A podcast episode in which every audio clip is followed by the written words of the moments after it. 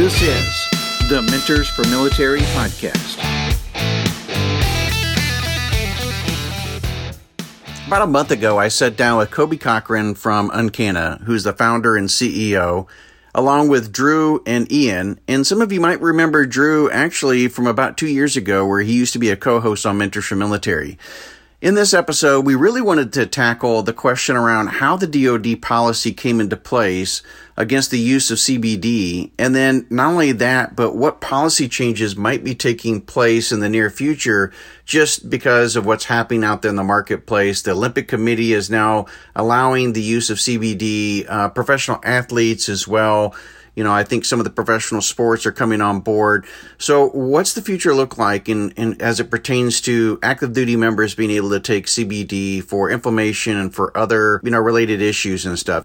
And for those of you that would like to support the podcast, you can always do that through our Patreon site.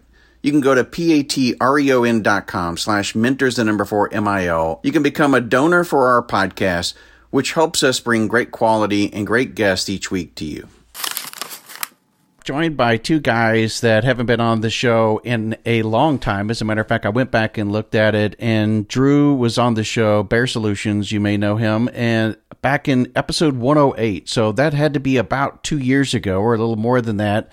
And then Drew was a regular co host for that uh, probably a good six months, maybe even up to a year thereafter, and doing a lot of different shows before his business really took off. And Ian came on board, uh, did a show on episode 144 and uh, Ian at Rune Nation LLC, and you can follow him out there as well. And uh, it's good to have you both back on the show, man. It's been just way too damn long. And I think Drew, you made a comment about, um, you know, something the effect of how good it is to have you back on. That I've missed you for what reason? yeah, yeah, it's been a while, and uh, it's good to see you again and everybody and get on here. It's always a great podcast. But uh, yeah, it does seem like you know maybe you ventured away from us, and so you're coming back to your your ex girlfriends, and you're like, oh, I really did like them a lot. They're pretty they're pretty hot, you know. So it's funny, it's true because back then actually I had a I had a smaller um, crew of co-hosts, and and you were one of mm-hmm. them, and I think we probably had about three or four people, and now I must have like ten co-hosts, and yeah. You know they they That's vary. Good. Yeah, it it makes the show different just because we add new blood into it and get an opportunity for people to hear someone other than just myself or the same two or three boring yeah. people. And and speaking of which, we've got a, a, really cool guest. And if anybody has ever listened to our podcast, then you automatically know that UnCanna is a sponsor of this podcast. And so back in episode 174, we had Coby on the show, who is the the founder and um, leader of that organization. And if you've never heard that episode, then go back and listen to episode one eight, uh, 174 and you can get all uh, kinds of good information about you know CBD and those types of things. But in this episode, we wanted to touch base. It's been a year, basically March fifth, two thousand twenty. Uh, I'm sorry, March fifth, two thousand nineteen is when we aired episode one seventy four, and I think we taped that probably a week prior to that or so. And um, Coby, it's good to have you back on the show. Of course, you know we're always communicating via social media, but and texting one another and everything else. But it's really good to have you back on, and and look forward to some of the conversation that we're going to have on this episode. Absolutely, Robert. Uh, appreciate you know the opportunity to come back on the show and uh, put out some good info. And same to Drew and Ian. You know, thank you guys for coming on and contributing to it. Should be a good episode. If people Absolutely. have just just if people have just started following the this ep, you know this episode here, or maybe you know it's only been say the past 5, 10, 15 episodes, and they've heard of your company, but they don't know your story because you know they they just haven't heard that episode. It might be kind of cool for you to bring them up to date as to why it is that you've really put together and founded UnCanna and why you're so passionate about that. Right. Yeah. Uh, so I'm Coby Cochran, founder of UnCanna, um, current running operations, you know, in the CEO capacity. Um, essentially, what we're doing is providing uh, quality CBD products. We're directly tied in with industry leaders out here in uh, Colorado, in the Denver area. Um, so everything we're doing, you know, safety standards, uh, product development, it's all done in accordance with hemp industry standards. Um, business members of Hemp Industries Association, National Hemp Association. Uh, so you know the back end piece, it's no different than any corporation. You know their standards and products in the space. Um, the difference is we're a group of veterans. We're hiring from the community. We're giving back to the community, and uh, we're fighting for change in the veteran community. And that stems from uh, my own personal experiences throughout my military career. Uh, spent 10 years in the Army um, and, you know, got out in uh, at the end of 2018. Um, I served in 75th Ranger Regiment, 10th Mountain Division, a uh, ACCM program, you know, working with all the organizations no one's ever heard of, and uh, a second as well. Um, so throughout that time, you know, I competed best ranger, ended up getting 15th, uh, went uh, to one of the most notorious uh, special operations selections out there, successfully uh, passed that selection um, and you know did a lot of our good stuff. So I think that's kind of important to mention. So it's not like hey, you know, it was uh, the the bad soldier that you know got busted for smoking weed or something. That's that's not my story at all.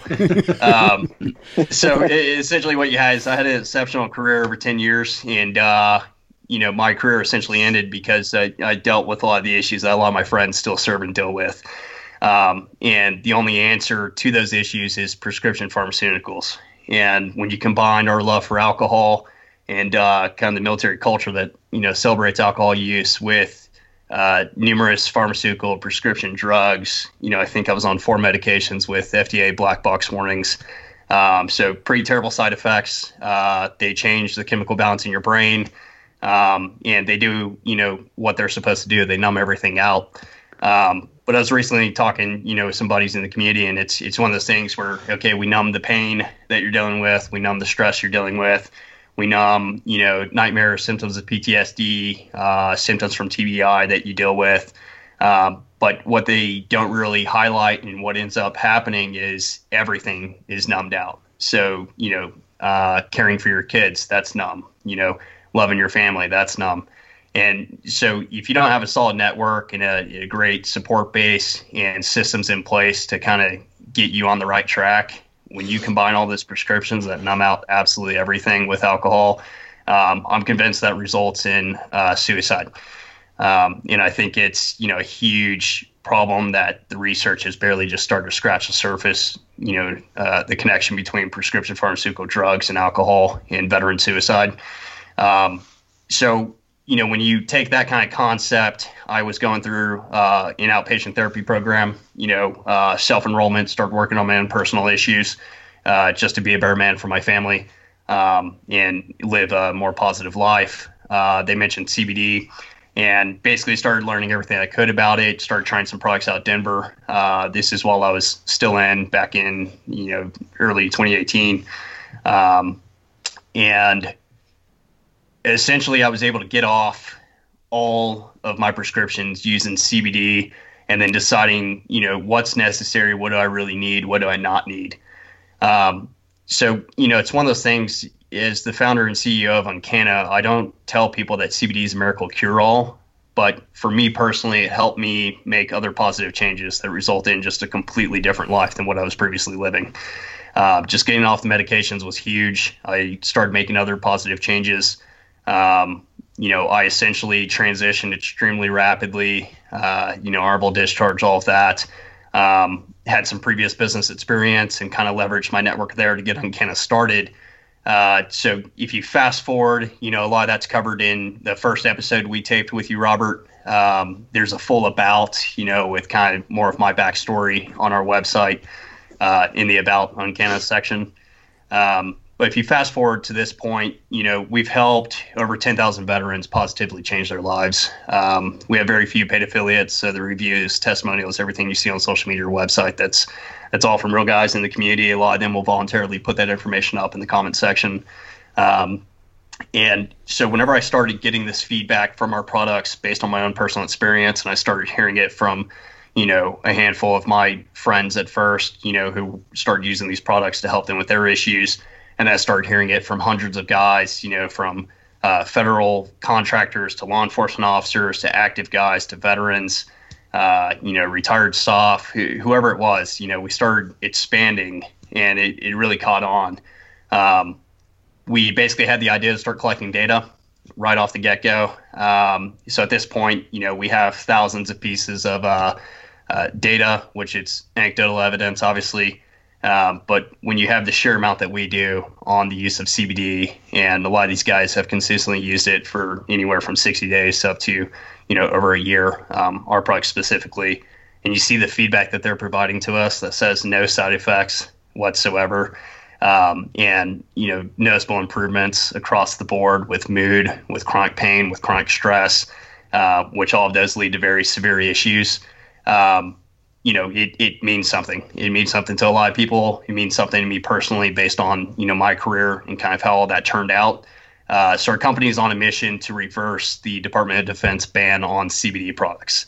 Um, you know, some people aren't tracking that they have completely and totally banned all CBD products, and they've even taken it to the point where, you know, we've seen stuff where like protein bars have hemp seed in it. You know, that's banned simply because it has hemp seed. You've heard that, Drew?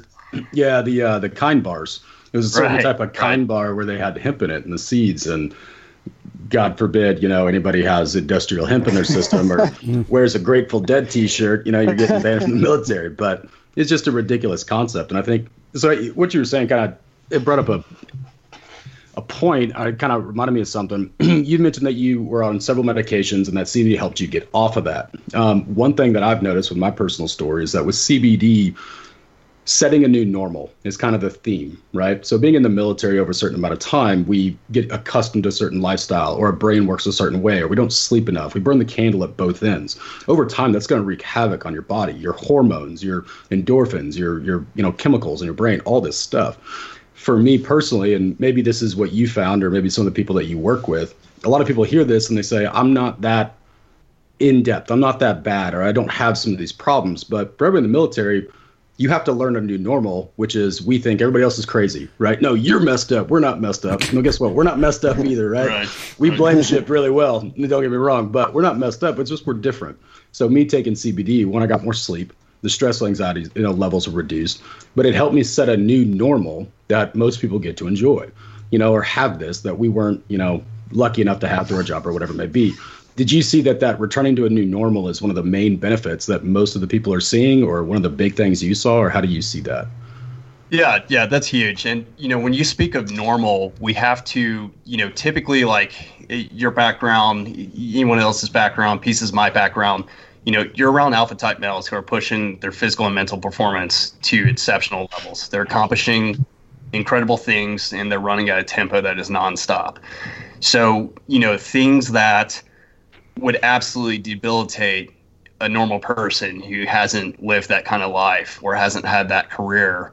Um, we brush it off, we bury it, right? Whether it's an injury, whether it's mental stress, uh, you know, anything like that, we tend to bury it because we look at our peer group and it's like, well, that guy's bearing it, that guy's bearing it. If I show weakness, you know, then it, something's going to happen. Um, so, you know, for me personally, whenever I actually kind of faced the realization of like, okay, I'm transitioning. I plan to do 20 years in tier one and I'm at 10. You know, I, I did what I had to do, but now I'm exiting. Um, whenever my mind mentally realized like, okay, this life is done. Like you're transitioning, you're going to start a new life, doing whatever it is you're going to do. That's whenever everything really kind of hit me. It's the the physical injuries surfaced and it's like wow I, i've been burying this stuff because i've been you know trying to keep up with peers or be better than my peers for so long um, so all that stuff really kind of came to surface and i you know throughout my entire therapy process everything else you know the biggest stressing point was stop comparing yourself and your injuries to the guys that you were next to hmm. because they're dealing with the same thing but because you you guys are focused on this relentless pursuit of excellence, you're bearing everything that normal people don't bury. You know, they get it checked out, they get it fixed, uh, whether it's a physical or mental injury. They take that break. But I mean, you guys know as well as I do, we, we don't ever take those breaks. We don't slot them in, especially when you're active duty and, and running that kind of career path. Um, so I think whenever I slowed down, a lot of that stuff really surfaced. I started looking at, you know, myself, my issues, uh, compared to you know friends who like didn't serve, you know, didn't deploy numerous times throughout uh, the global war of terror, you know, didn't have kinetic engagements and, and things like that. And it's you know it, there was a very clear set of issues and problems that were, you know, severe enough to where it almost resulted in the loss of my own life, you know, numerous times. Um, and so that that's kind of the point where we were at. We were put on a lot of medications, and that just drove me into the ground further. Uh, the risk of suicide skyrocketed, um, and you know, at this point, I've lost uh, about seven friends, uh, to include my father, to suicide. Um, so everything we're doing behind UnCanna, it's personal. Uh, people might point to our company mission, say, you know, there's financial benefits behind it. And, you know, I think that's probably with anything you do in business. Um, but I'm truly passionate about our mission. I uh, have a personal attachment to it. Um, and I'm personally committed to seeing it through. Uh, if I get told to, you know, shut up and go home by Congress, then so be it. But I'm prepared to take our data and our community support uh, to that point to try and create change for my buddies who are still out there getting after it. Um, as far as the actual feedback, Drew, yeah, it's it's setting that new normal. It's establishing healthy patterns. Um, typically, what you see is kind of uh, two ends of the spectrum. On one end, people are like, "Oh, it's snake oil. It's just an essential oil, like you're you're you know drinking lavender oil or something like that." Um, and the on the other end, you know, it's it's life changing feedback. Um, and that's the biggest thing I stress is that CBD can benefit everyone. It's not just okay, veterans who are on a bunch of prescriptions, this can help you out. I mean, if you look at the CBD industry as a whole, they have sponsored and taken over and partnered with almost every industry out there. So CBD is not only a nutraceutical; it's going to be regulated as a dietary supplement by the FDA. So it's going to be sitting on vitamin uh, and supplement store shelves nationwide. Um, the WADA, World Anti-Doping Agency, removed it from the banned substance list for the Olympics. Uh, you've got a company sponsoring the CrossFit Games. Uh, you've got you know Supercross being sponsored, and in kind of every big name organization out there, uh, specifically athletes. That's a huge focus as well, just simply for the recovery and performance benefits of these natural supplements. Um, so it is an incredible compound uh, or series of compounds, depending on which product you use, and there's huge benefit to uh, literally anyone out there to include your pets. Um, so we're excited about what we're doing, and uh, that's kind of the, the purpose of this episode is to dive in and, and kind of discuss some rumors, dispel some myths, and uh, focus on you know what CBD can do for the DoD and kind of the data points we have on that you think back 12 months ago when you know we first did the the episode of 174 when you were on Coby and how far we've come since that time frame as you know the United States as the world in relation to CBD because I think in that time frame it was heard of but there was there weren't a lot of traction. There you know, a lot of states weren't um, really putting anything out there. But once the news started catching on and showing that this state's come on board and is allowing it and this state has then people started paying attention to it I think a lot lot more. Um, you know, and it, it was one of these things, of course, once national brands started coming out and recognizing it as well as an opportunity, then people started recognizing, okay, well, if that brand is supporting it or if this person is supporting it, then then maybe I need to pay attention to this. So we've, I mean, we've come light years in 12 months. Absolutely. Yeah, we have. Uh, I think I may have been talking recently with Ian about this, but when I first stood up this company, you know, as I was leaving service, um, I was trying to leverage the support from my previous side business. I was running a active duty that I had built up over, you know, five years. And the majority of the people I had worked with um, done some really great things in the community as far as raffles, fundraisers, donations, um, mutual promotions, that type of stuff. The majority of them wanted absolutely nothing to do with what the mission I was heading on. Um, and I think a lot of it was due to stigma. You know, they were afraid that it would negatively affect their business because everything we did was involved with the federal um, veteran and law enforcement community. And they didn't want to be the first guys to come out and say, hey, we support the use of CBD. It's doing phenomenal things for the community and it can potentially save lives. Um, and it, it, was directly due to stigma, period. Mm-hmm. Uh, but now I look around and I, I see some of those uh, same companies and, and people um, repping, you know, whatever brand out there uh, or developing their own products and infusing their own line of products. Uh, so, yeah, I think the stigma um, has come a long way, or at least the reduction in stigma. Um, if you look at us personally, uh, I mean, we, you know, we now sponsor the tactical games. Uh, which that was a major milestone for me because it was like, okay, we have our first outside of you know you and your podcast, we have our first you know major veteran tactical centric you know federal law enforcement community type series being sponsored by us, you know, veteran owned CBD company. Um, so I think that was huge for kind of you know showing that stigma has dissipated so much to where we were able to sponsor the tactical games, um, which they realize the benefits of CBD. They realize that it's not intoxicating. They know that it's not marijuana, and those are the biggest points that you know people in general still need to figure out. Because um, I would say you know the majority of people now understand CBD. They know what it is. Um, but there's still so much confusion as far mm-hmm. as the, the, products on the market. What do they do? What do they don't do? You know, is it actually safe to use and and things like that. So. Well, even milligram usage. I mean, I noticed that there's no set guidelines. There's no set form of information that's available to the general public. Right. Yeah. Um, Drew, Ian, you guys using any of the products? Do you know what what milligram strength? I just use an entire dropper worth. Um, 2500 milligram or the thousand yeah, yeah, milligram? For the, for the, for the full spectrum, uh, the 2500. Okay. Um, right. So tw- 2500 milligram. Yeah. Yeah. Um, so we, with our products, you know, we, we did not have thousand milligram tinctures for a long time. Um, we ended up developing those to compete with corporate competitors. Um, our product line was only you know we refer to as high potency because it's high potency compared to you know the majority of what's on the market. Mm-hmm. Really, I, I would like to refer to it as standard potency. Um, we have enough data now to where we know you know that it, your typical 180 to 220 pound you know athlete is going to be using 30 milligrams uh, twice a day.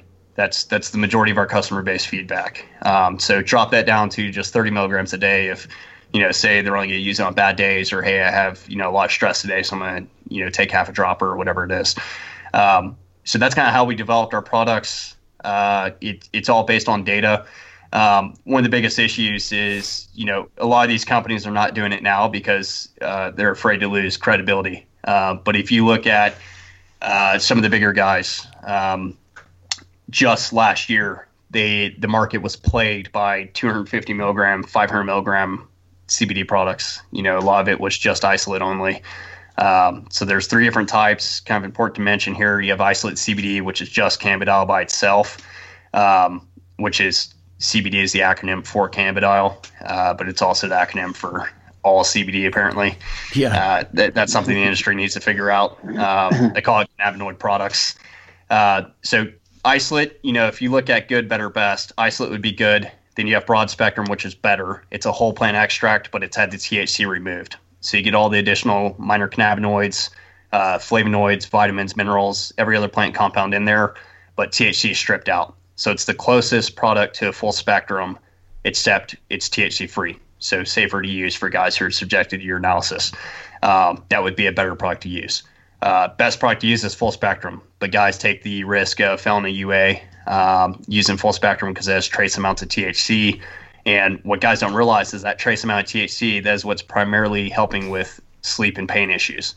Um, that's there's a ton of research and factual science data studies on THC, and that that's primary benefits is the pain and uh, sleep issues. And the challenge uh, there, I, let me just kind of interject real quick, Coby, because I think part of the issue or concern there with agencies that require or monitor THC levels is because there there really is no way to know whether you have a small amount or a large amount. They just can measure whether you have THC in your system. Correct?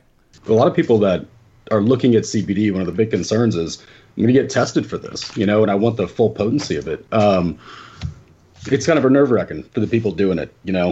Um, I'm sure Coby, you got a little bit more to say on that, but right, yeah. So if you look at drug testing, um, someone, you know, employers are not drug testing for CBD. It would be extremely cost effective, and there's really no logical reason to it. It's a non intoxicating plant compound. You know, yeah. its primary benefit is reduction in inflammation. Um, it's a you know the government has a patent on CBD. It's just cannabidiol, so isolate essentially products is what we're talking about here. They have a patent on CBD for um, being a neuroprotectant and an antioxidant. So that goes into uh, a slew of different issues. You know, Parkinson's, MS, um, neuropathy, and you know the the list goes on. Uh, so you know they whenever employers drug test, they're drug testing for the presence of THC, which is the intoxicating cannabinoid in cannabis. Um, drug testing for marijuana is determined by the appearance of THC metabolites, not CBD. Uh, it's a failed drug test. Uh, the actual guideline for um, within DoD and uh, SAMHSA, which is like the national standards for drug testing, uh, they have a detection limit for the presence of THC and they're looking for a specific metabolite of THC, but the cutoff level is 50 nanograms per milliliter. Uh, so to put put that into perspective, we did some further research on this, and if you look at a thousand milligram full spectrum product, they've done some studies. As long as the THC is below the federal legal limits for hemp, which is 0.3 percent or less, uh, they give you a 23% chance um, of failing a urinalysis for THC when using a 1,000 milligram full spectrum product. Um, so another source declared a 1,000 to 2,000 milligram dose would be an 11 to 23 percent chance of drug test detection. So you know if you're paying roughly 80 90 dollars for a thousand milligram full spectrum tincture um, you're probably not drinking the whole thing in one you know swoop if you are you have an 11 to 23 percent chance of failing a drug test for thc so that's the trace amounts in there. Um, a lot of our factors, you know, accurate labeling. Uh, is it from an actual, you know, legitimate supplier that's tied in with the hemp industry organizations that has standards in place? I.e., is it actually less than 0.3% THC and not spiked up to give people more of a, you know, um, more of a physical effect? So they think you have a better product or something like that. So that's where third party lab testing comes into play. I'll tell you exactly what's in the product, and you can actually verify those labs and the company that you know whose name is on the labs and everything else. Um, but your metabolism, body mass, and then delivery method, those are other factors that are going to affect urinalysis. Um, when you look at topical applications, you know, you're using a full spectrum topical CBD product, there is virtually um, no risk of failing a UA for THC.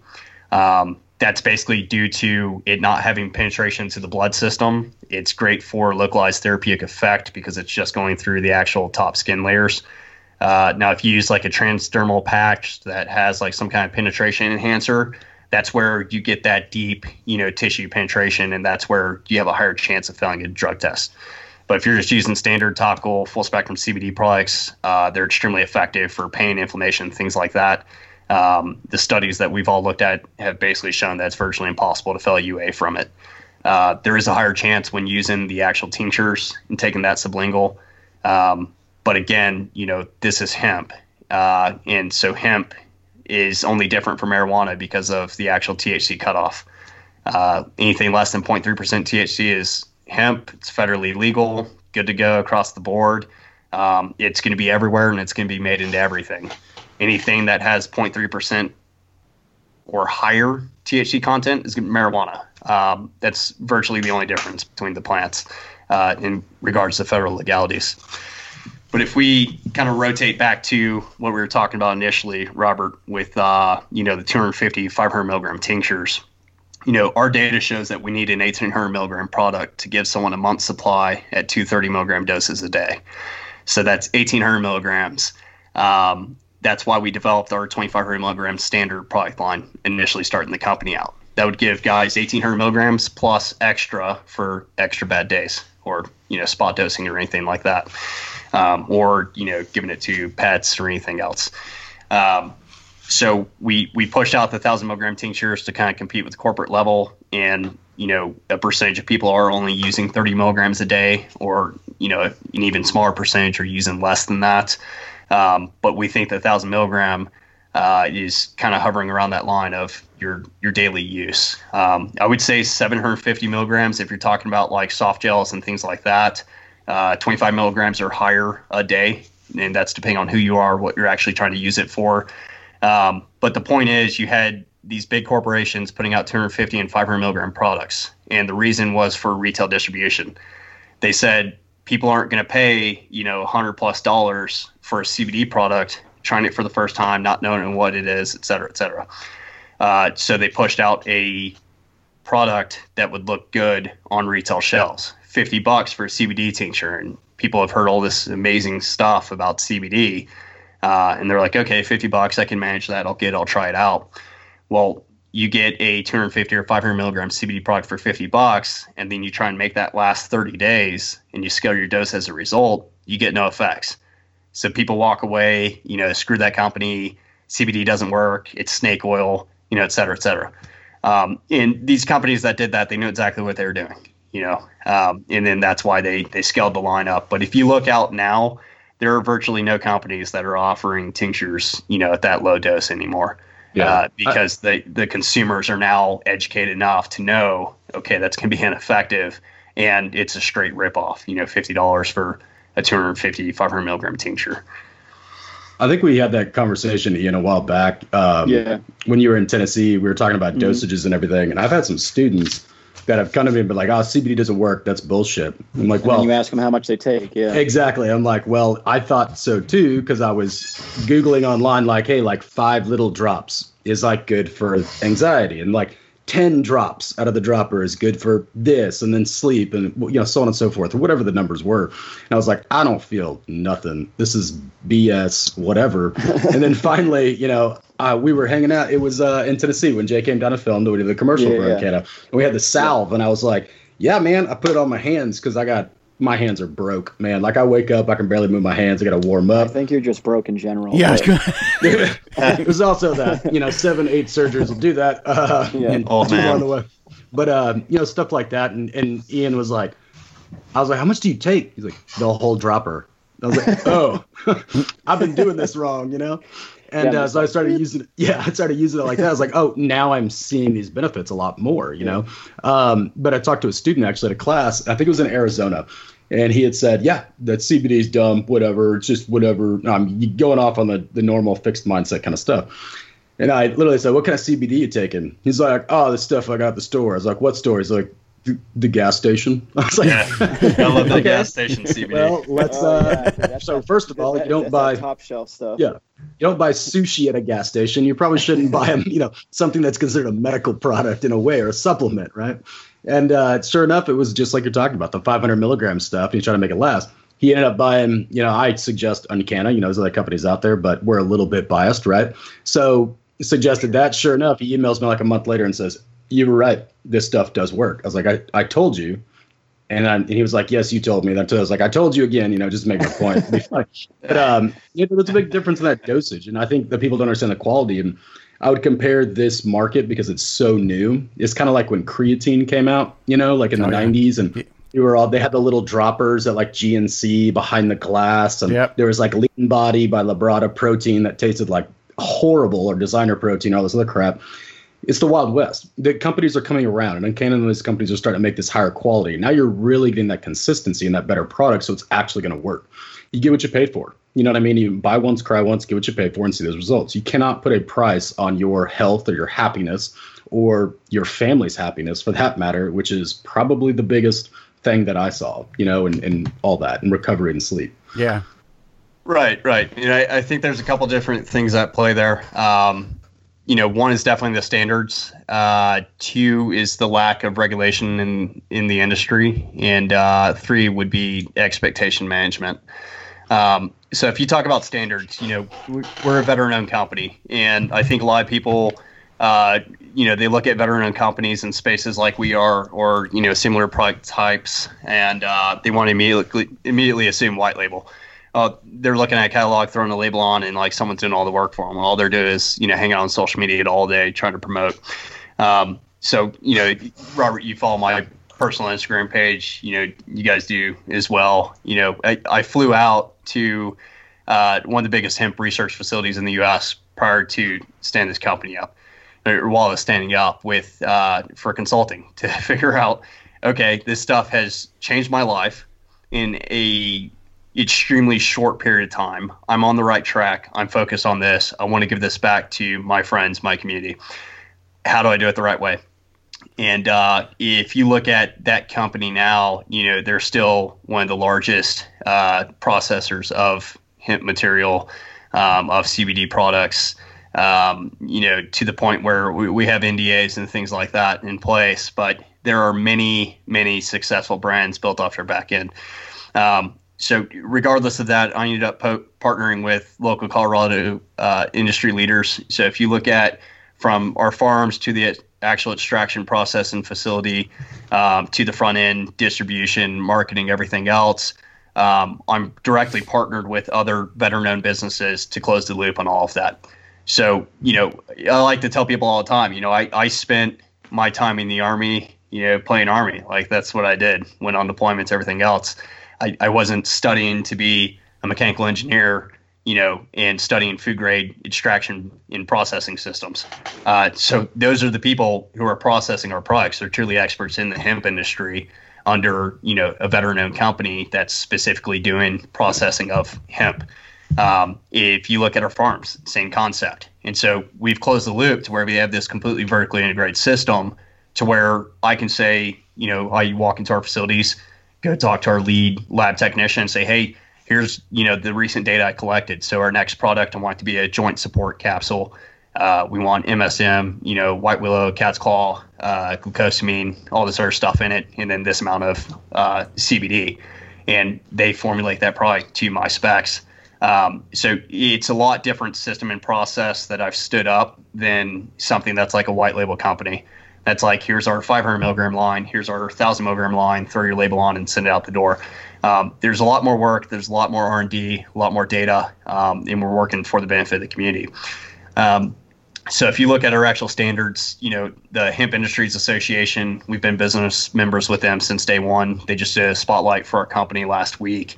Um, so that should paint the picture pretty clear to anyone you know that was curious that we are actually tied in with hemp industry leaders. Um, our food grade processing facilities are CGMP certified.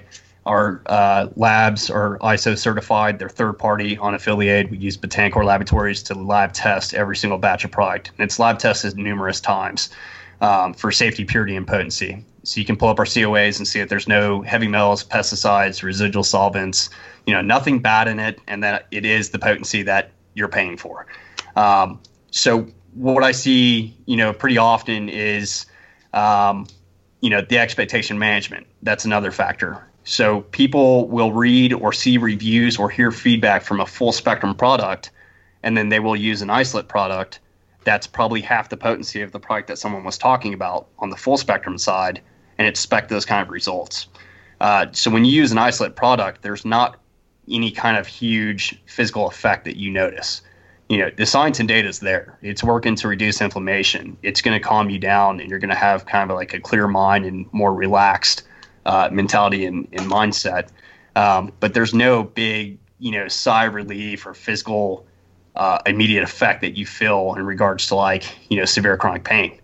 Um, now if you use a broad spectrum there's a little bit more of that type of physical noticeable effect. If you use a full spectrum product you absolutely have that physical noticeable effect immediately. The great is the full spectrum versus the broad uh, spectrum versus the isolate. Right. Yeah. And you know, there's there's complications with the full spectrum because it has those trace amounts of THC. Uh, but you know, if you talk about anyone that deals with chronic stress, chronic pain, sleep issues, TBI, uh, PTSD, anything else, they need to use a full spectrum product. Period. Now, obviously, a lot of guys can't because they can't say, well, you know, I don't care about my career, so I'm going to use full spectrum products unless it's bad enough and to that point. For me, it was. That's why I'm, you know, not on the career track that I was anymore. And it's one of those things where, you know, if you look at why can't people use full spectrum products? Well, the cutoff level for urinalysis testing is 50 nanograms per milliliter for THC. So a higher potency full spectrum product, 2500 milligram, carries a higher risk of failing a UA. Um, unless you're using it sparingly, taking days off before testing or whatever else. And it, it's one of those things where, you know, if you look at employment policies to begin with, if you look at the cutoff level being 50 nanograms per milliliter, that is such a tiny amount. And there's studies and research now that are saying that you people are not even beginning to become intoxicated until 1% THC is consumed. Um, and so if you look at that, and these products are less than 0.3% THC, so a significant ways off from the actual THC in the product being intoxicating. You know, I like to compare it to alcohol. You can legally get in a car and drive up to 0.08, right? But we don't have that same standard for THC. how much THC can you use and legally drive? No one knows yet. Federal authorities, you know, because cannabis isn't federally legalized, that hasn't been rolled out. If it is federally legalized, you know, that's going to be something that has to catch up. Employment drug testing, everything else. Uh, if you look at legal states like here in Colorado, they're now pushing uh, to say that employers can't test for THC unless they're directly involved with like public safety type roles, you know, uh, TSA pilots, things of that nature, uh, construction workers, you know, whatever else. Um, so it's it's really interesting. A, a, lot of things are in motion, um, but bottom line, you know, people need to use a full spectrum product. The next best is going to be broad spectrum, and then after that, it's going to be isolate it depends on what you're using it for too. If you're just a normal person with not a lot of significant serious issues, and you just want you know better uh, recovery, reduced inflammation, better sleep, uh, you want a more relaxed mood and not be on edge all the time, then you can use an isolate broad spectrum or full spectrum CBD product and get results from it. Um, if you have severe chronic pain and uh, some of those types of issues, you want to use a full spectrum. If you use an isolate product, maybe it's not so effective to severe chronic pain.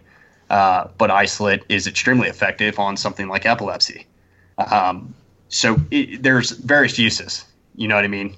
Uh, yeah. All three types of products uh, all pretty much do the same thing, but they also do some other things drastically different. And we have a really good CBD guide on our website that kind of breaks all of this down, um, so that it's a little bit easier to understand, and uh, people, you know, can be feel free to go check that out and, and educate themselves. We have direct links to research, so it's not just us spitballing what we think about CBD. It's it's from actual scientific uh, studies and, and, journals. One of the things I think that you know people uh, may be, may need to be aware of is any type of interaction with um, certain medications they may be taking. Like for instance, if they're taking a medication that it automatically has on the label, you know, um, reaction to grapefruit, as an example, then right. that may be something I think that you you may want to call out in the, the cases and the studies uh, that they've done with CBD in relation to the same thing.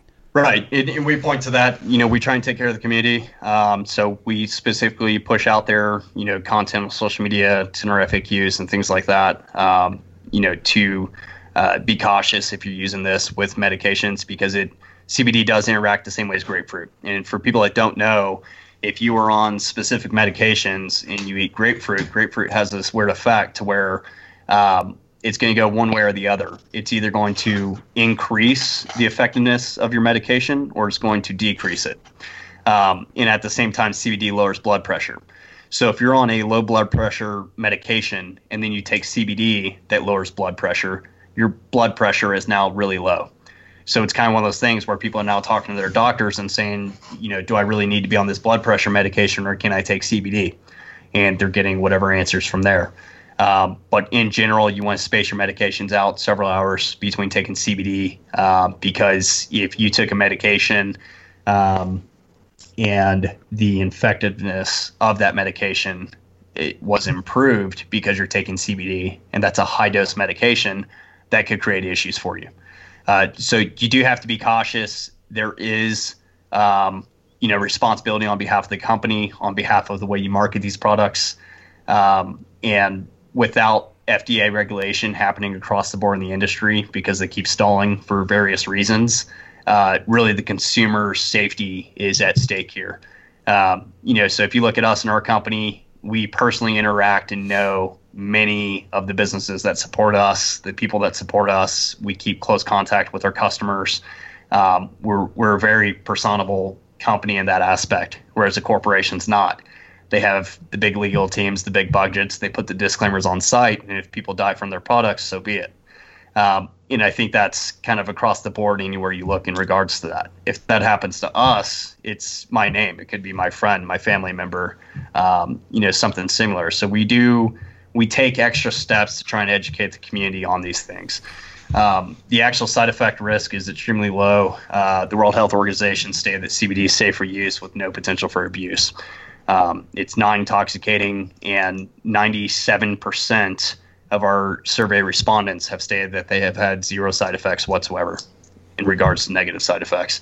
I don't know. Have you guys, Drew, Ian, have you uh, had any side effects at all using these products? None. None. Uh, I've been taking it probably since, I'd say probably August of 18. Um, consistently. I only started really using the salve, um, the full spectrum salve, uh, more consistently late uh, than prior. When I first started, I went for the full spectrum uh, tincture right away and used that.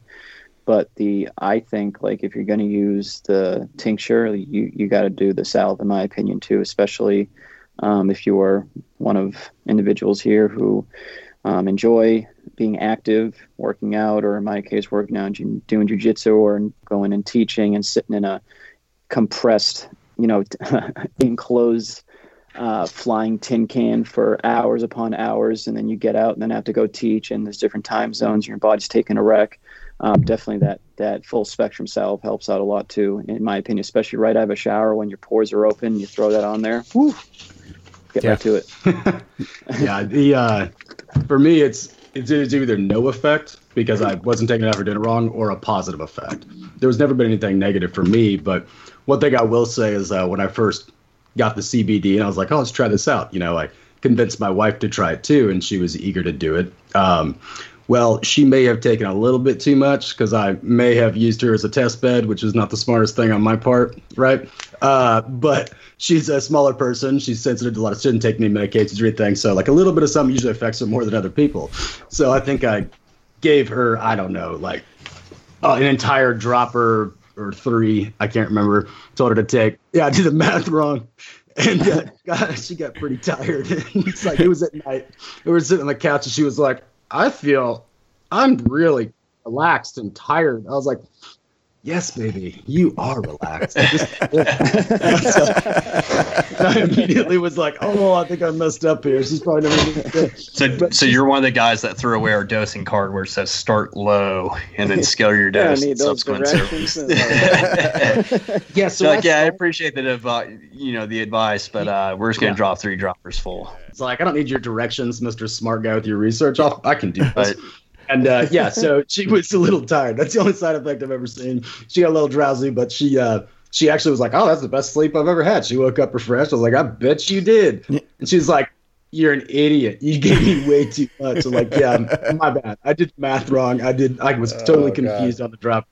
I, I right. Carry that two, and then you know. Yeah, like one. carry that, that. That decimal's wrong. Let's move that over a little bit. You know?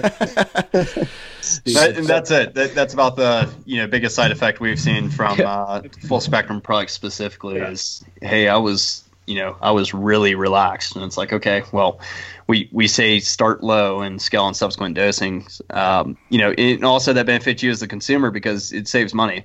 If yeah. you go straight in, you're like, hey, I got a 2,500 milligram tincture. I'm taking one full dropper, which is one milliliter, which is about 83.3 milligrams of full spectrum CBD. You know, that is, you know, two and a half of what we're saying that guys are, you know, taking daily so if you if you start low, if you scale it up, you know, Ian may find that 20 milligrams works for him, and Drew may be like, well, 45 milligrams works for me. And the dosing card we send with every order, you know, it tells you how to break it down, calculate how many milligrams per drop, and and kind of figure that out. Um, so my point being, if 20 milligrams works for Ian, but he didn't start low, then he's just wasting product at that point. So you're going through a tincture twice as fast, and now you're like, I can't afford this, I can't sustain it. You know, what's this UnCanna company all about, or or any other company? You know, with with what market pricing currently is. Um, so yeah, don't take too much. You you want to take a nap and you know maybe yeah. eat some snacks. Kind of same concept yeah. as, as real cannabis. Yeah. you know the, the the devil's lettuce. It's so yeah. terrible for everyone. Yeah. Yeah. What do you think it's going to take for the DoD and what do you think it's going to take to move the needle and get these guys on board and feel comfortable moving forward because having served all of us here and we're all broke in some capacity if you serve for some period of time in the military let's say longer than four or five years you know 800 milligram ibuprofen uh, like candy uh, back in the days and that's what they would prescribe me. Oh yeah. Gabapentin tramadol you know oxy ambien. Yeah. The, the list goes on and on how did uh, I mean, I've got a handful of buddies, you know, who are full blown, you know, tier one guys, and uh, you know they're they're pushing through and they're on a lot of these medications. and it's we have alternatives right here in front of us. We have data that shows it's effective and safe. It's non-intoxicating. So, in theory, they would do their jobs better. They would perform better. You know, they wouldn't have that cloudy, foggy mind. Um, so, if you look back, DoD, it, it's actually been kind of funny to watch. Um, I, I, absolutely cannot wait for my opportunity to stand in front of Congress and highlight all of this because I've documented every single step of it. Um, and that that's a personal vendetta for, you know, being put on numerous prescription pharmaceuticals and, and kind of uh, losing my opportunity to you know basically pursue and, and have the career that I wanted to have. Um, so if you trace it back, you know we kind of hit on that in, in the first episode. Uh, basically, you had bad soldiers. You know, no one likes to say there's bad soldiers. Well, there's bad soldiers, just like there's bad people everywhere. Yeah. Uh, so you had these guys who wanted to have a good time, and so they get something called spice, which is basically potpourri, you know, drizzled with a bunch of different chemicals to try and mirror the effects of THC. And what happens is it makes people have actual psychosis, um, as well as serious health complications. So whenever CBD started popping up all over the place, you know, uh, spice, I think that I'll call it an illicit market because it, it should be. I don't know how it's able to even sit on store shelves, but that started popping up more and more. So soldier goes in, he buys this vape cart that's supposed to, you know, get him high like weed does, but that's not the case whatsoever. You know, it's completely different. Um, it's true, you know, serious health complications uh, in psychosis, and I, I, don't think. I mean, a lot of people have used, you know, marijuana before, and it's it's not that. Um, so they use these they, their vaping spice or their you know dropping spice oil sublingual tincture, however um, or smoking spice, depending on all the different types of spice products, and having serious health complications and going to the hospital. And so you have a series of these incidents happen at one specific point in time, and at the same time, CBD started making more and more progress to becoming a legitimate industry, a natural supplement industry. So it was getting more and more mainstream. Well, these guys said, "Oh, it's just CBD." Like my, you know, my mother told me I need to use CBD instead of pills, and uh, so I was just using CBD. Uh, and try and play that card to like get out of trouble, right? So that's what we all suspect, but basically that's what was sent up to medical command. Oh, it's CBD, and so you know, without any further research, apparently DoD starts saying that spice, synthetic THC, which is a bunch of random chemicals designed to get you intoxicated, was CBD which is a natural organic plant compound that has nothing but health benefits with no side effects. Um, so that was publicly pushed out, press, you know, military times, everything else. Um, and there was immediate policy letters came out that said all CBD is banned. Period. Uh, it's making you bleed from your eyes. I mean, we have screenshots and pictures and emails of all this stuff. Um, so it's extremely interesting to see that because DoD was basically not informed whoever was writing these policy letters or memos in regards to CBD, and they were pushing it out like, well, we can say whatever we want. And on our end, no, you can't because it's, you know, at that point, 2018, and, you know, we're in the age of information, social media, you know, technology. It's very simple to look at open source research and see that that is not CBD. Um, it, overall, that's where the ban started, um, and it kind of escalated from there you know, I was in the U.S. Army for 10 years. You know, a lot of people have more impressive, longer careers than I do and are, you know, more jacked up from their injuries and everything else. But I got a pretty good feeling uh, for how DoD operates, being involved with conventional special operations and uh, TS level programs throughout my career.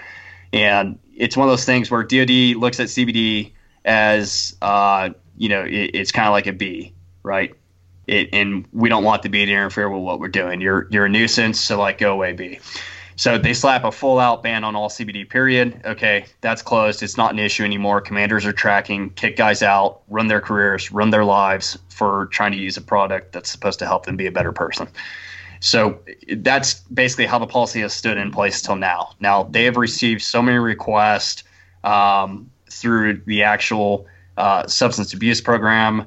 Um, through uh, CID, through uh, the actual marshal's office or provost marshal, um, MPs, everything else about CBD. Why can't we use it? Can we use it? Is it legal? Is it not? What are we doing?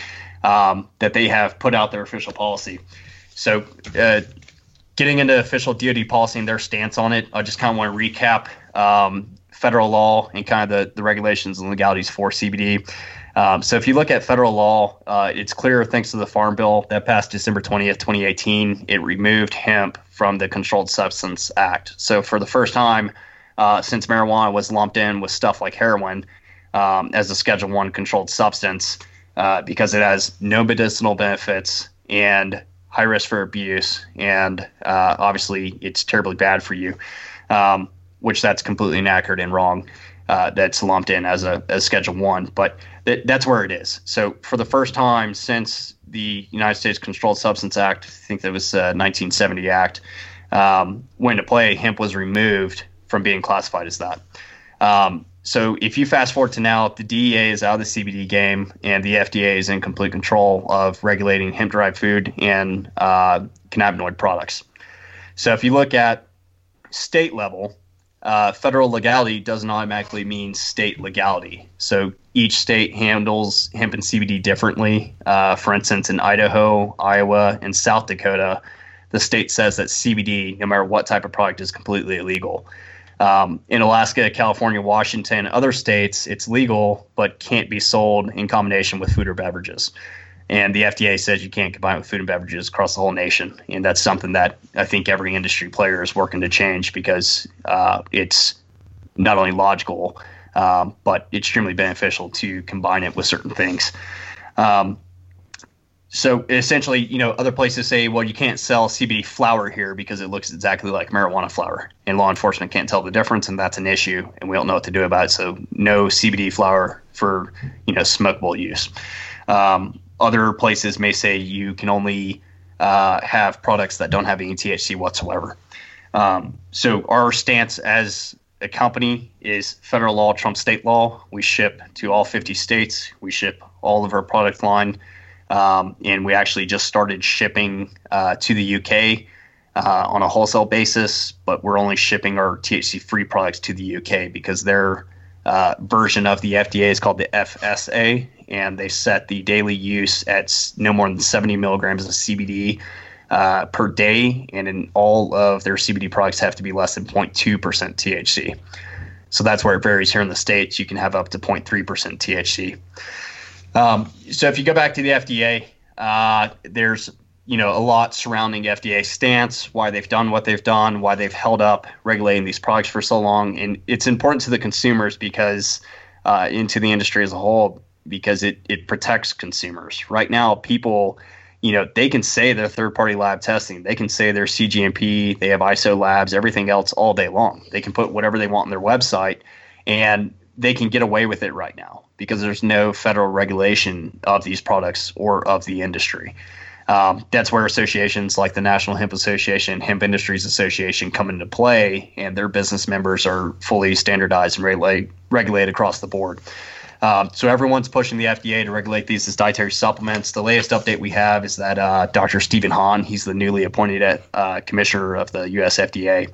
Um, he's quoted saying we're not going to be able to say that you can't use these products. It's a fool's errand to even approach that. Uh, we have to be open to the fact that there might be some value to these products, and certainly Americans think that's the case, but we want to get them information to make the right decisions. So while the UK has gone ahead and regulated CBD and done what they need to do to make sure that they have consumer safety uh, or standards for consumer safety in place, the FDA has continued to stall uh, since December 20th, 2018 when they removed hemp from the Controlled Substance Act. Um, at this point, they say they don't have enough information on the safety profile of CBD, even though the World Health Organization said safe for use with no potential for abuse. Uh, even though the UK has gone ahead and regulated it, other allied countries are going ahead and regulating these products. Um, there's a lot of conspiracy theories and stuff like that. I don't want to get into that side of it, but essentially, uh, numerous organizations are collecting data on the safety of CBD to include uh, our company uh, through surveys and things like that. We're submitting this information to show that people are not having any side effects whatsoever across every demographic and age range possible, um, in that they can give it GRAS uh, standards, which is generally regarded as safe, so that it can be added in food and uh, beverages, that it can be sitting on store shelves nationwide as a dietary supplement. So that's what's going to happen next. FDA has been stalling and doing everything possible to not move that ball forward, but there is a lot of influence uh, that's going to make that happen. So if you look uh, to DoD now, you have something called Operation Supplement Safety. It's OPSS. Um, Ian, Drew, you guys ever use pre-workout overseas, and then a year later it's completely banned for DoD because some guy took five scoops and died of a heart attack in 110 degree five mile PT run in Iraq. Oh hell yeah! that happened hell at my base. The interpreter died. He took oh, it's terrible. Six scoops of NO-Xplode and died, and they no found meth in these oh, supplements. Man. Yeah, God, right. Dang. So. OPSS, Operation Supplement Safety, that is the DoD dietary supplement resource for the military community. Uh, when things like that happen, it's OPSS's job to distribute the information, compile the data, do the research, push out the notices, everything else uh, to ensure the safety of DoD service members, troops, everything else.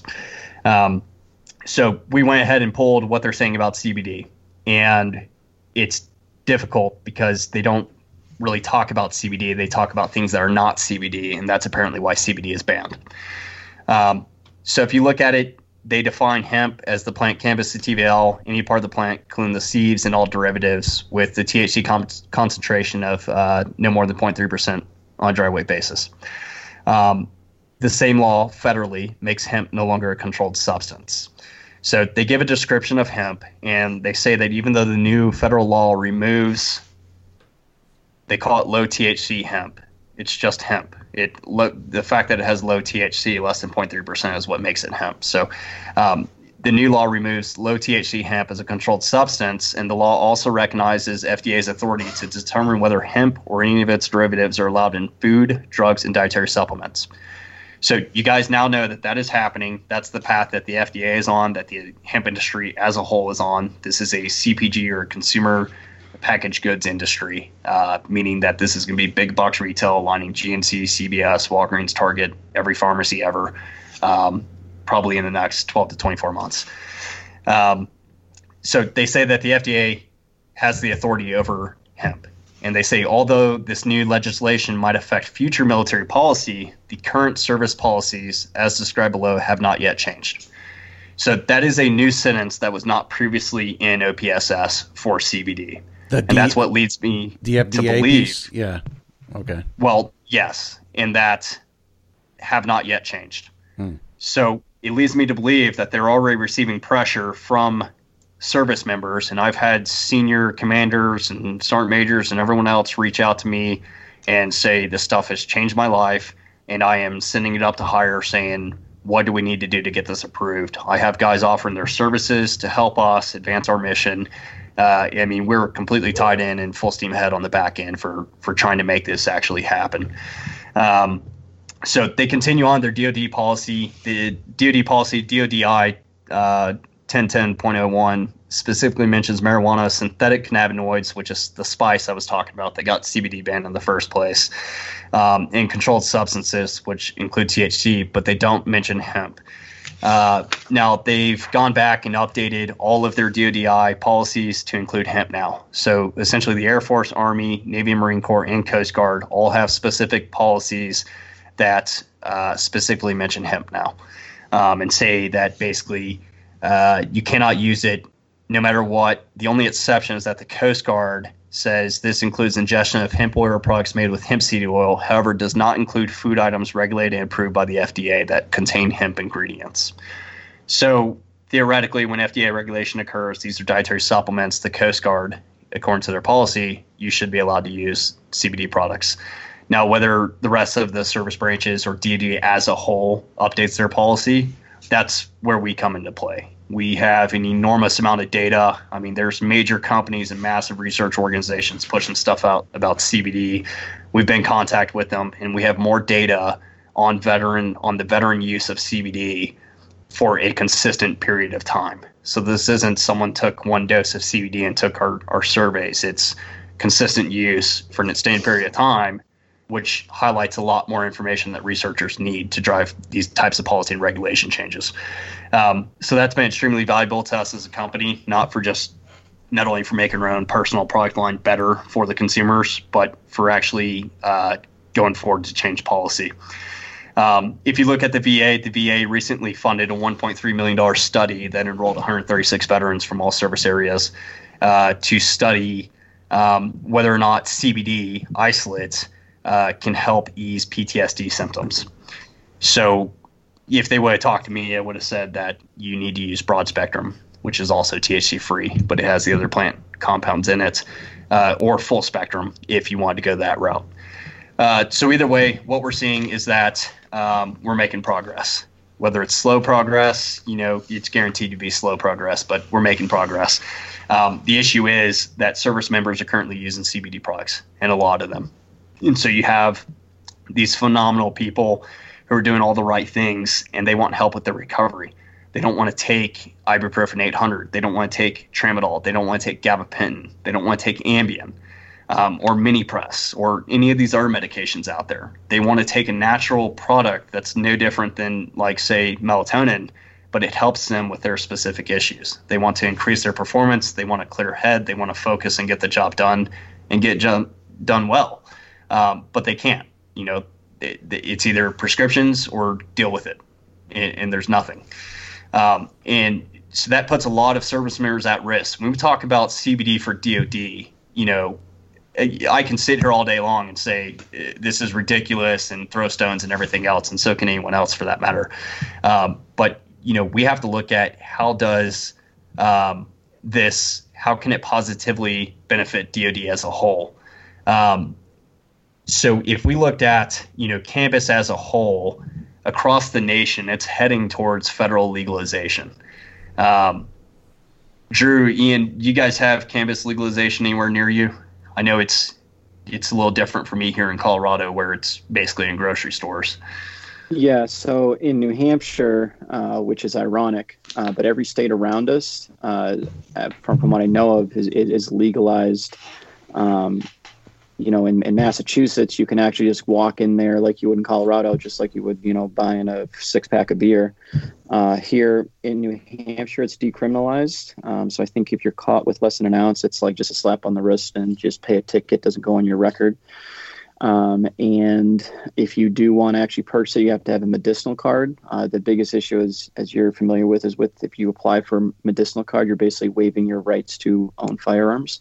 Because if you right, on, right, if I you encourage look, no one to do that. Yeah, if you, if you because if you look on the background check sheet when you go in and purchase firearm, you know it'll ask you if you've taken, you know, or you're currently taking um, either prescription medication or um, substances, name, namely one of them being marijuana. So, um, so yeah, it kind of sets you up for failure in that sense. But you know, you can definitely go and buy you know beer and get intoxicated and do all the horrible things that lead uh, from alcohol. But you can't you know do something that'll be good for your body.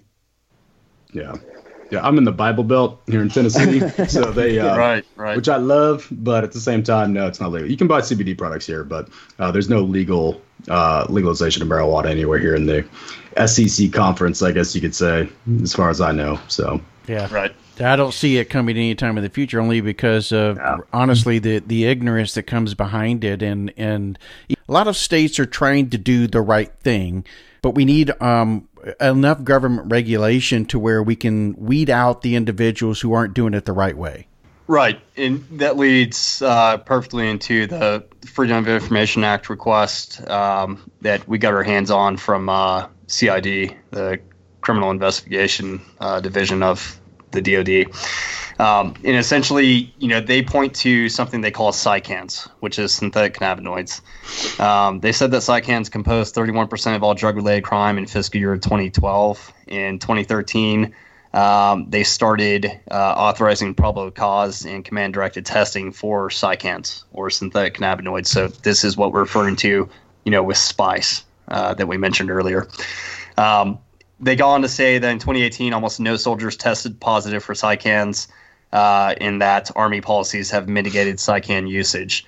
Um, which I think is debatable because I don't think anyone in the right mind, knowing what spice is, would knowingly consume that if they did not have bad intentions. If you continue on with the Freedom of Information uh, Act request, uh, they talk about CBD oil. They say CBD oil are available online, main retail stores, including vape shops and health stores. Um, and they state that CBD oils are controlled substances under Schedule One of the Controlled Substances Act, uh, and currently unregulated by U.S. federal regulatory agencies. So while that sounds really bad, what that really means is that the FDA has been stalling on regulating CBD products for whatever reasons. A lot of people point to the fact that um, they're trying to give the hand to pharmaceutical companies who have started creating uh, cannabinoid prescription drugs. Um, but you shouldn't have to go wait in line at the doctor's office and then go pay for a prescription at 10,000 times the cost through the insurance scam to pick up, you know, 100 milligrams of melatonin. And that's basically what the public is saying about CBD currently, which is why there's so much complication in the FDA moving forward with regulations. Um, so it sounds very bad, uh, but it's incorrect. CBD oils are not under Schedule One of the Controlled Substance Act, and uh, yes, they are not currently regulated by the U.S. FDA. However, if you look at any of the FDA uh, public statements that they've pushed out on CBD, if you look at any of the hemp industry organizations that are crafting uh, regulation for the industry, these products are being regulated. That's in progress um, for safety, purity, and potency. Um, they continue to talk about psychans uh, and then state that vape products marketed as THC free may include psychans. So essentially, what you have is these bad actors who saw a huge marketing opportunity. We'll say this is CBD oil, and we'll sell our spice or synthetic vape cartridges to guys that can get some sort of intoxicating effect, and they can just say it's CBD. Well, that trickled into DoD because you know soldiers going to do what they're going to do, and now it created this huge issue, and all CBD is bad. Uh, so there's a misunderstanding from the very beginning, um, and they actually outlined that the uh, 2018 um, Controlled Substance Act uh, hemp was removed from that. So um, they do acknowledge that it is making progress and uh, is legitimate. So when you look at our company mission and you look at DoD as a whole, um, you know, personally, to me, active service members and veterans on the pill train. Uh, you add our love for alcohol in the mix, and the outcome's not good. I discussed it before. I think there's a direct correlation between alcohol, prescription drugs, and veteran suicide, mm-hmm. and that we haven't scratched the surface of that yet and start connecting the dots. Um, it's been a factor in a lot of the close deaths to suicide that I've been, um, I, I, guess, affected by. Um, and I think that it's it's probably a lot more widespread than we think. And to put that in perspective, we recently sponsored uh, the Colorado Off Road uh, Championship Series. It's uh, dirt bike racing circuit out here in Colorado for Colorado State. And then we sponsored the uh, RMEC Rocky Mountain Enduro Circuit, which is regional. So it includes races in Wyoming and Texas and, and some other locations as well. Uh, both big series, obviously, um, dirt bike racing, off road racing. You've got a very uh, large conservative presence there, you know, anti-cannabis, marijuana, things like that. Um, so that was huge in breaking the stigma for us to be able to sponsor those series. And racing's played a huge part, you know, in, in my personal journey post transition. You know, gave me network, kind of physical, mental goals, and things like that. Um, so it's incredible, you know, to be able to do that and give back to the community. It's given me so much recently. Um, but I was at an event recently, and they were introducing us as a sponsor, and, and you know, I went up there and uh, just kind of spoke on prescription drug use because you think of off-road racers and you know what comes to mind is injuries. Guys are breaking their arms and getting seriously injured you know at, at a lot of these races and in training and everything else. And when you're doing 60 miles an hour through the woods you know the injuries are, are typically you know severe or you're at least getting banged up pretty bad. Um, and so a lot of guys you know are on opiates and painkillers and things like that and then you look at the parents, you know, the kids racing the series and everything else, and then you deal, you start dipping into antidepressants and medications for all kinds of other stuff. Um, so I, I had people, you know, come talk to me at, at the end of the award ceremony, you know, if they wanted to learn more about CBD or what we're doing, you know, et cetera. And I had a surprising amount of people. I had a line out the door of people waiting to talk to me. Almost every single one of them told me they were on a handful of prescriptions. So this the same thing can be said of the DoD. You have senior leaders on handfuls of prescriptions. You have the lowest ranking privates on a lot of different prescriptions. This is in combination with the anti-malaria drugs, uh, you know, the Ambien we get for flights over, and and that transition into you know the op tempo and everything else. Um, and I'm sure you guys have experienced it at some point. Ian and Drew been on multiple prescriptions for for various mm. things throughout your career. Um, so the, the point is, is we have a prescribing problem, we have an alcohol culture, and you combine that, and it's not resulting in anything good. Um, now, if you look at some of the cases, I mean, we probably all have buddies who were just absolute studs at work, but were terrible outside of work. Um, in alcohol and some of these prescriptions, I, I think are a driving cause, leading factor in that. And uh, so if you look at, you know, CBD and what it can do, it's not a miracle cure all, but it can get guys off these prescriptions and potentially start making them, you know, make better life choices. Uh, so if you look at Solid Environment, Positive Network, uh, really pushing more the transition piece and building that professional network, you know, on the outside because the military can't last forever for everyone. Um, I, I, think that we can have uh, a stronger uh, force. Period. Uh, we can have increased retention, um, which is huge, and then you have to factor in societal norms. So we talked about cannabis legalization happening across the country. So when marijuana is regulated just as alcohol is across the entire nation. So you can go out and get an ounce of marijuana just like you would go out and buy a 12 pack of beer for your weekend party or whatever else. And DOD is still saying CBD products, which are non intoxicating, are completely banned to all service members. That's going to hurt retention a lot uh, because DOD is not keeping up with societal norms. Um, if you look at the actual retention, we're missing our numbers. In 2018, the Army failed to meet its desired force and strength by 7,500 soldiers, uh, partly due to low enlistment sessions and, and partly due to low retention, getting guys to reenlist. So we already know retention is an issue in the Army. We know alcohol use is an issue in the Army. We know overprescribing is an issue in the Army. And we know that federal cannabis legalization is on the horizon. And we also know that natural CBD products are doing a lot of the things that can help soldiers specifically – and guys in those capacities with their physical and mental issues are going to be in natural vitamin stores across the nation, um, regulated, safe, non intoxicating. So when, when you pile all that together, uh, Army leaders are going to have to make a decision on are they going to continue the pro- prohibition of cannabis as a whole? Um, are they going to allow CBD products? You know, something as simple and safe as that. Um, you know, or what what are they going to do? And they need to dismiss uh, their personal sentiments, you know, the senior brass uh, surrounding cannabis and understand that hemp specifically is non intoxicating and that's safe for use, and that these hemp supplements can lead to a stronger workforce and increased retention.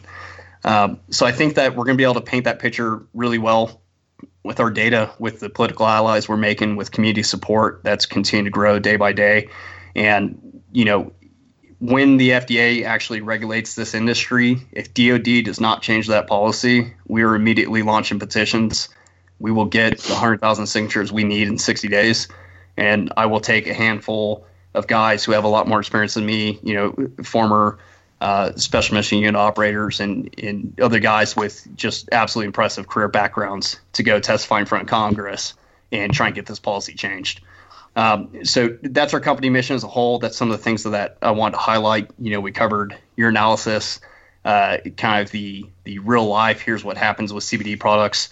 Um, one thing I didn't hit on there is that you know THC free products. If you have COAs that are third party verified by an ISO accredited laboratory, and you look on there and it says ND, which is no detectable levels of THC, that means that there's no THC in that product. And what we've heard of happening um, in we've really started to look into it is if you take a cheap strip test from like Walmart, CVS, or Walgreens or something like that, and you tested yourself after using a THC free product from any company out there, you have the risk of failing that strip test and or it showing a light pink or false positive for THC. That's because those cheap strip tests are not accurate. Uh, employment drug screen uses GCMS and HPCL um, testing, which is extremely accurate. That's what our labs use to generate our COAs on site. Uh, so if someone does have a false positive on a strip test, I would tell them to immediately request a confirmatory drug test uh, with actual employment drug testing standards, and it's going to generate what the COA reflects on site or wherever that company has this, the certificate analysis or lab results for their product, which is NDTHC. Uh, you cannot fail a drug test for THC if you do not consume THC. And those lab reports will tell you if there's THC in the product or not for you guys at UnCanna, one of the things that you guys are doing, trying to help provide discounts to the community out there, whether it's veteran or first responders, and maybe you can kind of touch on some of what you're doing there and, and why it is that you're doing that. Right, and uh, I'm glad you mentioned that. Um, you know, there there is a standard pricing across the industry, and it's fluctuating like crazy. Um, if you look at what happened after the 2018 Farm Bill uh, removed hemp from the CSA you saw farmers in every single state, whether they had a hemp program, whether it was authorized or not, start growing hemp.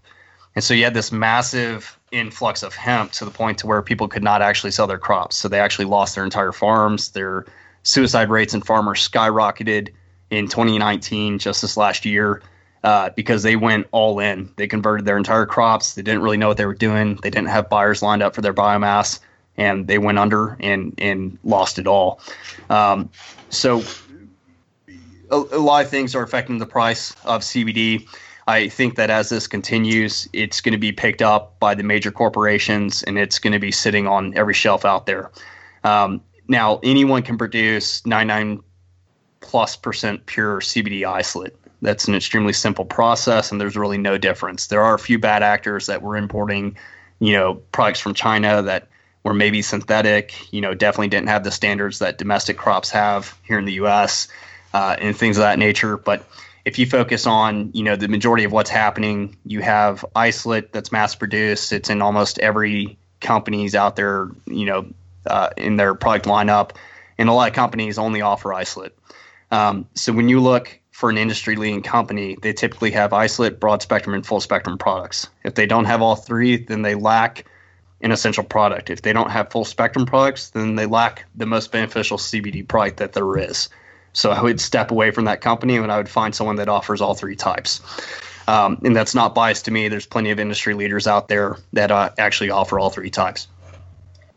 Um, when when you look at the explosion of the industry, you know, when I came on board as I was transitioning, um, there were a few veteran-owned lab extraction type companies who are marketed more towards the you know hippie kind of stoner community, the the real cannabis community, I'll call it. Mm-hmm. Um, and we there was actually only one other CBD company uh, that was offering products similar to ours, um, but they had a very woe is me type attitude in the marketing and, and stuff like that. Which if you look at UnCanna and what we're doing, it's it's not let's fixate on the issues and say that all veterans are broken. It's the exact opposite, you know. And I, I try and lead from the front with that example.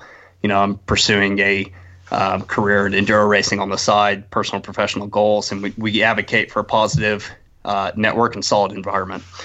Um, in just making positive changes in every aspect of your life. So um, there was one other company. It was our only competitor. If you look now, there's you know 30 plus different veteran-owned CBD companies uh, the majority of them white labeling products from you know whatever manufacturer. Um, if you look at industry lean companies, period, uh, there were about six different companies that I was looking at um, trying to partner with. I dumped my life savings into this. I told them, you know, I had the community, I had the network, I had the background, and that I want to develop the best products on the market, and I want to do it the right way. So there were a total of maybe seven companies that we were trying to work with in regards to that. And now there are, you know, probably over 300 plus companies, easily 300 companies manufacturing CBD in some form. Um, there's a lot of gimmick products on the market. People are putting CBD in absolutely everything. I've seen CBD leggings, CBD pillows. wow. It, you know, it, there's memes going around of like CBD toilet paper. Um, you know, some of the products are extremely innovative, and you have teams of researchers putting together proprietary blends that um, are are really good. And we're going to be dipping into that market and carrying some of those products pretty shortly. Other products we look at, we're like, uh, that is a complete scam, gimmick product. Um, but you know they've got 100,000 hits on their their Instagram post and you know 700 comments, and then they're racking and stacking the cash. Uh, so good for them, but I, I encourage consumer education. You know, we built the CBD guide so that someone can come in, see what the entire CBD market consists of, you know how to shop for the right products. And and you know it's not biased. Buy from us or not but leave with accurate information at least so that you can make the best decision you know for you. Um, so it's it's been interesting in that aspect uh, watching the industry explode. If you look at our pricing um, we are not the cheapest brand on the market we're not the most expensive um, our price fluctuates we're trying to keep it steady uh, so that guys have expectations and that our pricing works for our retailers under us. It works for the special programs we have out there. Um, and at the same time, you know, we can continue growing and scaling our company and putting funds towards our mission, our political mission with the DoD advocacy. Um, but you know, it's I'm not personally living in a mansion or you know, as they would say, like balling out of control.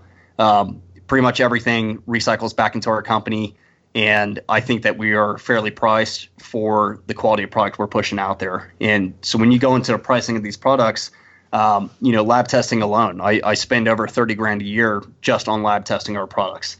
And the federal government, state regulations, I, I don't have to do any of that. I could just say that we're lab testing products like a lot of these, you know, companies out there are doing and not actually have the test on site, not showing the public, not consistently lab testing every batch for safety, purity, and potency.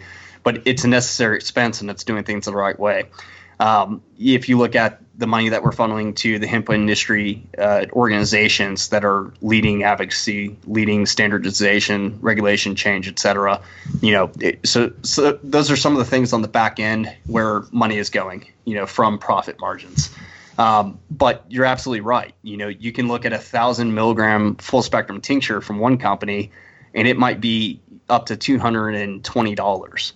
Um, you know, whereas another company they might be selling it for forty. And what you're happening is, or what you're seeing happen, is a lot of these corporations. If you get on LinkedIn, jump into professional forums, you see it all over the place. Big time corporate cannabis companies that you know, loaded up a ton of investor money and just did everything possible in are not making sales and, and actually don't have, you know, consistent sales and support, they're doing everything possible to get rid of their products. So that's where you may see products on the very low end, um, even though it's a quality product. You may see products on the very high end, and it's because those people are saying, oh, we're the industry leaders. So for our comparable 2500 milligram full spectrum, our MSRP is 140. We offer a 25% off full time veteran first responder discount uh, that was extended to everyone throughout the entire month of April uh, due to COVID wrecking the economy, some people losing jobs. And it, it, I would say 50% of our actual customer base, based on our data, is um, they rely on these products. They've replaced prescriptions with them and continue to use them as a result. Um, so if you look at that, um, $140 for full spectrum tincture is significantly lower than what our industry leading competitors are charging for theirs. I mean, you're you're seeing upwards, you know, 220 240 dollars for that same product, and there's virtually no difference in it whatsoever. And you can view the COAs and then determine that yourself. And there's absolutely no difference in the standards and certifications or manufacturing processing on the back end. You know, this isn't something done uh, you know, in a garage with some kind of home extraction technique. You know, we're in there squeezing hemp with a wet rag or something. It's, I mean, it's full blown food grade processing manufacturing facilities. You know, uh, and we have our system set up to where we can supply uh, nationwide scaling uh, with no issues at all. And that extends to partnerships we develop. That extends to the international options that we're opening up with uh, Australia and the UK, um, in places like New Zealand. Uh, so it, it is very interesting seeing that. The biggest thing I can tell people is that you can actually do some simple math and break out the cost per milligram. So if you really wanted to dig into it, you could take 2500 milligram full spectrum and divide that by the total cost of that product, and you can see what we charge per milligram of CBD. Um, we're somewhere between the six and eight cent per milligram range on pretty much all of our products. I've done the math on some of these competitor companies, and you know I've seen companies charging 25 up to like 48 cents per milligram, which is a massive overcharge and virtually for no reason whatsoever. And the reason they're able to get away with it is because they have every big name athlete out there sponsored by them, you know, and, and people think it's the best product on the market because of that. Um, but you know, when you look at affiliate programs, people will promote anything they're paid to, and uh, that's why I really like our systems and kind of you know like I don't pay Drew in anything, and they were you know, gracious enough to come on here and support this podcast and kind of share their experiences and feedback on the products. Uh, they do a lot of mutual promotion for us, you know, on the social media e-commerce side. Um, and you know, I'm just really grateful for guys like that in the community that support us, and we continuously give back, you know, to the companies that support us in, in all we do. And I think that kind of resonates with the consumer base. There's a little bit more trust and transparency versus everyone, you know, big name celebrity influencers throwing stuff up um, about UnCanna. And, you know, we're going to do what we need to to get the visibility and scale we need because uh, that's what's going to effectively change DoD policy. Um, but, you know, I'm staying away from bringing on investors, turn UnCanna into a corporation uh, because I think that our mission will go out the window as soon as that happens. So we're truly taking this company forward. We're currently competing with corporate interests in this space. They're completely aware of us. They view us as competitors, uh, and they want our market, you know, 1,000%. Um, but we're driving forward and uh, doing pretty well with uh, a team of veterans and veteran spouses. And, you know, I think that's a really awesome thing. And we're continuously giving back to veteran foundations and, and organizations in the community throughout. Ian, you've been like super quiet. Just, uh, just Ian's hanging out, man. Yeah. Yeah. Ian's been writing out. notes. Like, hey, is there anything that we can bring in to promote you guys and what you're doing? No, I mean anything that that obviously um, uh, you guys, you know, can can do for for Drew and us in regards to, you know, uh, getting our name out there. People are asking about, um, you know, teaching or instructing. You know, that's that, that's obviously our our wheelhouse there. When um, when's your class coming up out here, Ian? Is that rescheduled? Uh, yeah, that yeah, had to reschedule a bunch of crap, unfortunately. Um, Damn, COVID. Yeah, COVID. Uh, it should be right. the middle. It should be the middle of uh, June. Uh, let's see here. I got it right here. It should be the weekend of the 13th and the 14th, the Saturday and Sunday. June 13th and 14th. Drew, you have anything yeah. coming up in Colorado? No, actually, I do have something I need your help with uh, later on. I was going to get with you about Denver, but um, I don't have any classes in Colorado right now. I was looking to schedule those, uh, hopefully, you know, probably next year realistically, but I want to get out there. I do have one thing, and this is shit, you know, completely selfish. Is what we were talking about last night. You mentioned earlier about the race coming up um, that you're doing. So me personally, I just got back. I got another motorcycle after seven years of not having one, right? And I am completely geeking out over what you're doing with the enduro racing and everything else. Case in point, I spent about two hours last night on YouTube watching horrible helmet cam videos of guys doing this stuff and all the cool vids. So I know you've got the one coming up, and then the 300, I think, later on. Uh, you just tell people about that? And just so everybody knows, I basically volunteered or told you that I'm going to fly up and be the water boy and just tag along for this. uh, and basically be like, "You're the guy that can hold the gas can. Like I can totally do that. You know, like just try to tag along." right, right, man. But, uh, well, well, well, well, seeing that, that that we can't work anymore, you know, you oh, might yeah. as well take up another job, Drew. How awesome would it be to have like five military soft guys on your team that no, I mean, have no knowledge on what we're supposed to be doing, but we'll figure it out. you look yeah, cool. Yeah. I, honestly, that's the I dream, man. Once. I mean, we we talked for quite a bit, and you personally now know what racing in that community, you know, it's done for me. It's it's got adrenaline. It's family friendly. It's physical and mental goals that you can set for yourself. It, there's metrics that are measurable, so you can judge your performance and your improvement. I mean, it's it's absolutely everything that guys need transitioning. You know, I personally think I encourage everyone to pick up a dirt bike and get after it. Um, so I, I, was about three months post transition and kind of losing my mind, adjusted to civilian life, and then running business full time. You know, with with no break in there, um, and kind of everything on the line, not knowing if it's going to work out or not. And you know, that's what provides for my family and, and all the guys working for us and with us. And um, so I, I got on a dirt bike, and uh, it, basically it, it made a huge change in my personal life. Um, started riding trails and kind of picking it back up. I had been on a bike, motorcycles my whole life, but not um, off road racing specifically. And uh, so I, I, ended up just going to trailheads. I uh, met a bunch of different guys through that. And one of the first guys I met at a trailhead had spent 10 years in the Army. Um, he got injured and, and, he was medically discharged. And uh, he became a good source to kind of introduce me to the rest of the riding community here. Um, and, you know, I would say two months back on a bike and I was in my first race and getting after ever since. Um, so if you look at it, you know, I've had uh, trail running adventures where we go camp out with, you know, friends and family.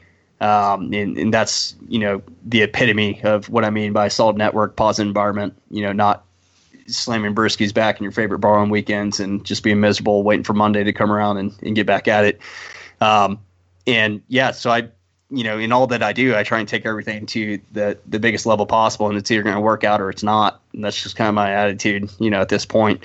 Um, just see how far I can push and, and get with stuff. And uh, can uh, so, can you briefly? I know he's going to get up. Can you just briefly tell us about the race coming up, like the team you're on? You know, just kind of give them some publicity what you're doing, and maybe people can follow you. I think that'd be really cool. Just a brief little description, because I'm sure they'll do what I did and go down the rabbit hole and start googling it too. So, right, yeah. Um, so I got invited to Rice uh, to ride um, a team bike in a 550 mile desert race. It's uh, called the Vegas to Reno. It's part of the Best in the Desert racing series out in Nevada.